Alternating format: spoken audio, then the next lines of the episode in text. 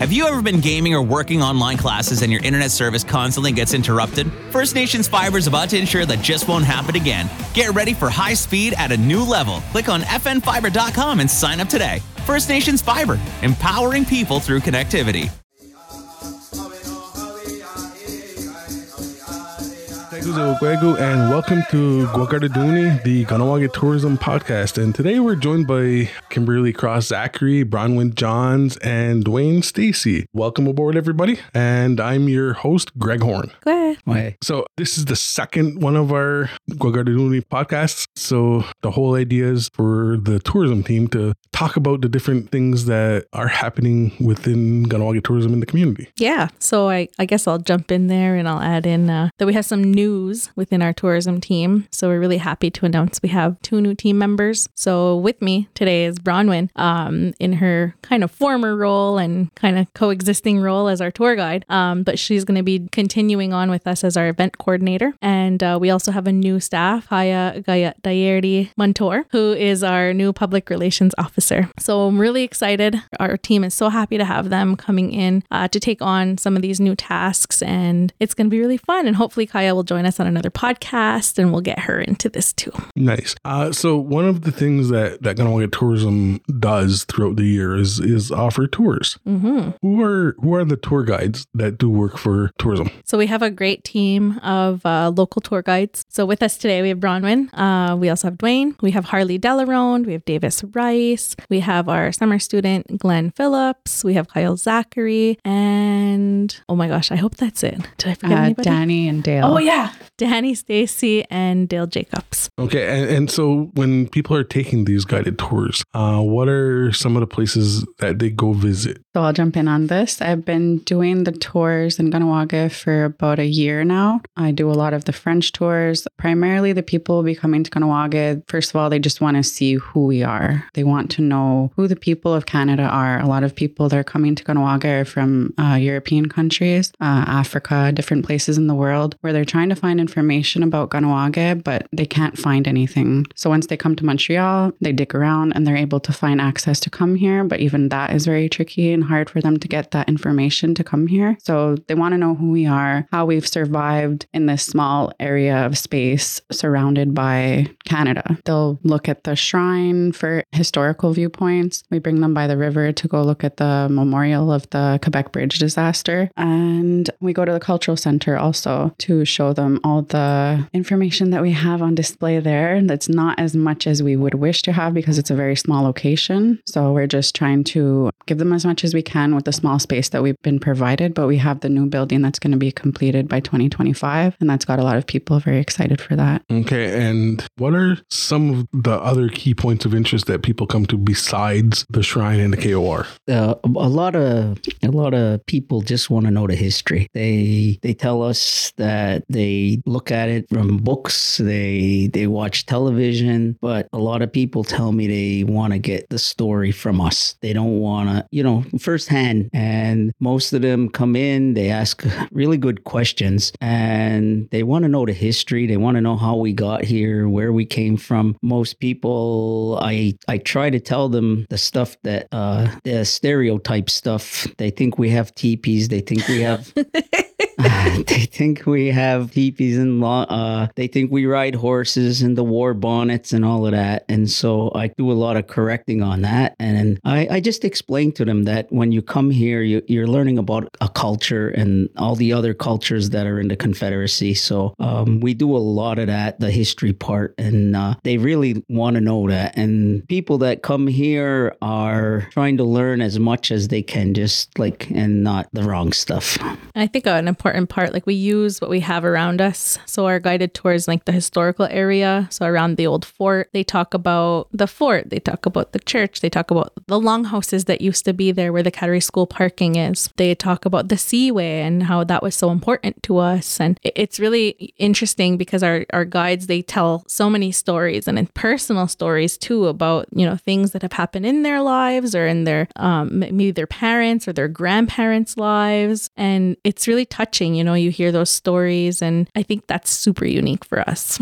All those stories that our guides share. So, so the tours it's not just uh, you know giving historical facts and, and history, right? It's a, it's a little bit more than that. I think it's a lot more than that. I know Dwayne loves all the history facts. He's so smart and all that stuff. But for me, I like all the personal stuff. Yeah, there's a lot of personal stories that are shared from people that are coming here, and a lot of people trying to reconnect to their spiritual side. So they're very curious to see what our interpretation is of our connection to our spiritual side because they've seen it in movies, they've seen different um, different storylines told, and in a lot of their backgrounds, they've been told that that's something silly, it's not something to believe in. So when they come here, they're very curious with a lot of those type of questions and a lot of people that do come often say that when they come to Montreal, they look around and they see it's just another pop up city. Like New York, LA, they're all just pop up cities, but there's no roots to it. So they want to see the roots of Canada and what the real people are of the land. Okay, and what are some of your favorite things about giving these guided tours? It's just uh, when uh, you get all these tourists coming in, they appreciate what you're telling them. They at the end of the tours, you can see that they've come here to, to learn something and they go with something. Uh, the first question I always ask the tourists is, "What did you come to learn?" Well, so that there's too much stuff for us to do, and so I try to make sure I cover the stuff they came for. So in the past, we've had people come here to learn about the river. We've had people for education. We've had people who just want to do the history. So there's all different things they want to know. So I I usually start off with the question, "What'd you come here for to learn? Eh, what did you want to know?" And so I make sure that I cover that somewhere in the hour. And at the end of the tour, they're usually really happy about that. They got what they came for. Yeah, there's so many different people that you're meeting from all over the world. So there's so many different viewpoints. So it's really nice to connect with people and to hear their different stories about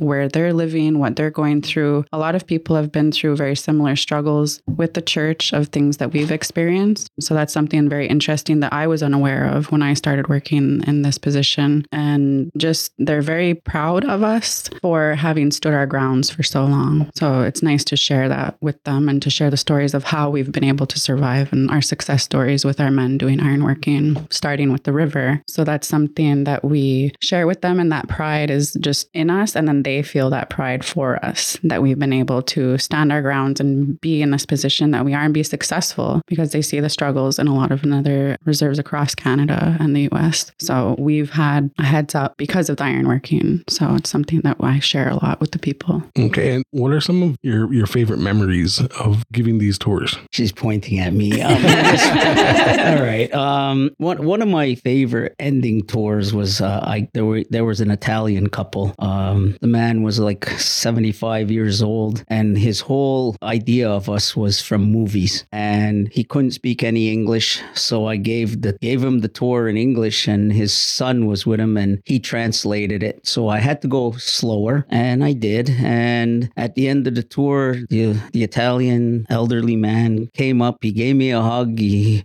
he was all happy, and his son told me uh, he wants to tell you something. And uh, when he did it, he did it in Italian, and he was going 90 miles an hour till his son cut him off and told him, "Papa, Papa, you can't do that." So that that was a nice day, and he went. The little the little guy went away happy, and it was a good day. That one, I like that one. Nice. I enjoy working a lot with the the younger age group because it's different. You have to adapt your presentation because they're a lot younger, so you don't know how much of their attention span you're going to have. So you really have to find something that's going to interest them. So working with the younger kids, you see when you're talking about the history and you're talking about how we've come here and you're talking about the land back movements, the way that the seaway was taken, you see their eyes open real wide and they're in disbelief. And this is something that their parents have no idea of. So we're really bringing them this knowledge to make them aware of who we are and what the real struggle is. So at the end of the day, when they're finished and they come up and bring you a little flower and give you a hug and say thank you for the experience and walk away with something that they're going to bring back home that they're going to be able to share with people, that's that's what I love. Nice. And and I guess how many tours are given each year? Oh my gosh. So we give this year I've lost count. I'm sure that we have that statistic that it'll be shared in our newsletter um this month. But we we usually do in a summer about 80 tours and I know we've passed that already. So in past years it was encouraged you just book a tour and it was all personalized. Um, but we had such a high demand that last year we added daily guided tours so people could just walk in and jump in on a tour. Um, and Dwayne was our kind of our pilot project last year.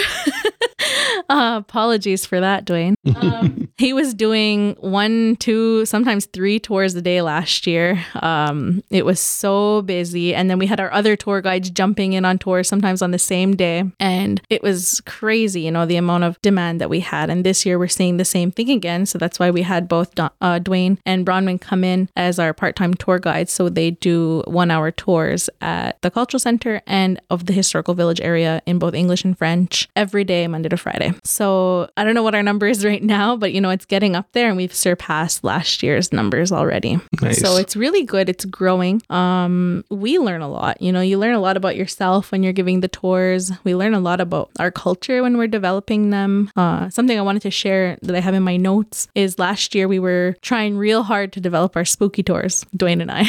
you know, it was this great idea that we had. We see it, you know, you see it all over haunted tours or ghost tours. And we're like, oh, there's scary stories in town, you know, like let's freak people out. This is going to be fun by telling our stories. And after we developed a whole bunch and we had a good, you know, stack, Dwayne did all his research, all the stories were all collected and we were re- almost ready to go. And then one of our team members was like, well, maybe we should ask somebody first about is it appropriate to be telling stories, you know, our, our scary stories about our, our spirits? So we did. We asked around of a, a lot of knowledge keepers, um, you know, people within the town who who know a lot about this stuff. And and it turns out that it wasn't a good idea. You know, we learn part of our culture. Oh, what is it? You gotta go?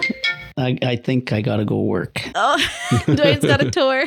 Dwayne has a tour. Dwayne's got to run. Okay, so Well, thanks for coming, Dwayne. time to get to the office. Bye, guys. Anna. All right, carry on.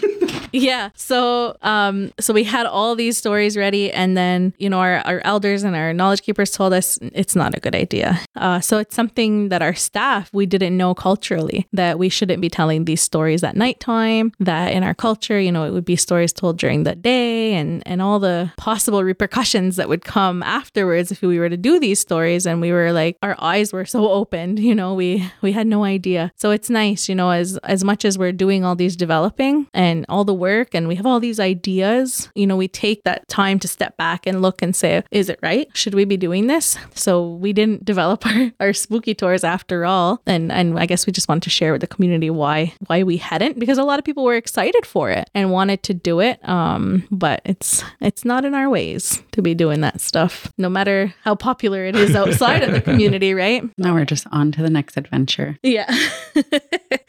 yeah, so yeah, it's uh it's it's a ride, that's for sure. And like Dwayne had said, there's so many different topics to cover and to speak about and you know, in 1 hour you're not going to learn everything, but it's a for start. sure. And that's the thing, we're always learning. When I first came into the position, I learned so much from Dwayne. And then everybody else that I've been in contact with, I'm constantly just tapping into them and asking them different stories or different dates or different events that have happened because there really is so much information that a lot of people in the community don't know. So I've had a lot of people from the community actually come up to me and say that I would be really interested in taking a tour because I don't know certain things. So that's where we've had people from the community come in on tours and just find out for themselves what's happening here in the tourism office, but also to enrich their own knowledge of where our community came from because we weren't always here.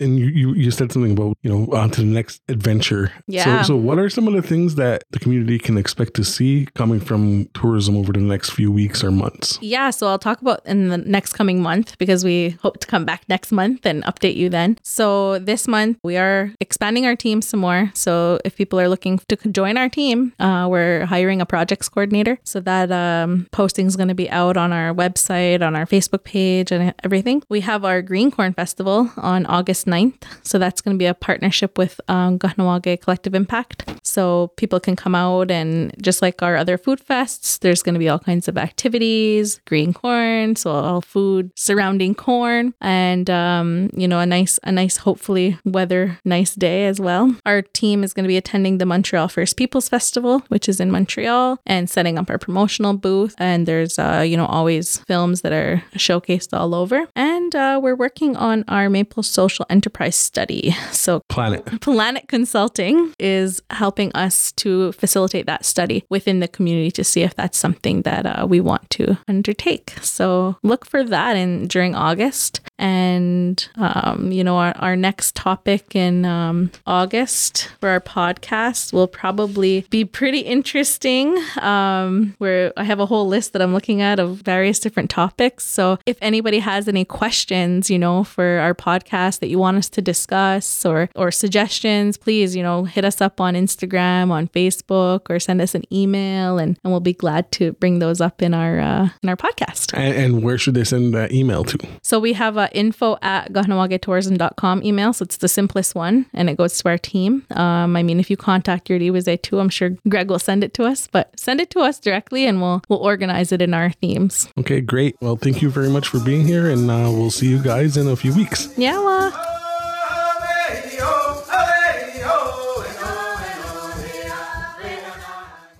The views and opinions of the guests expressed in this podcast do not reflect those of Iorì:wase and its employees.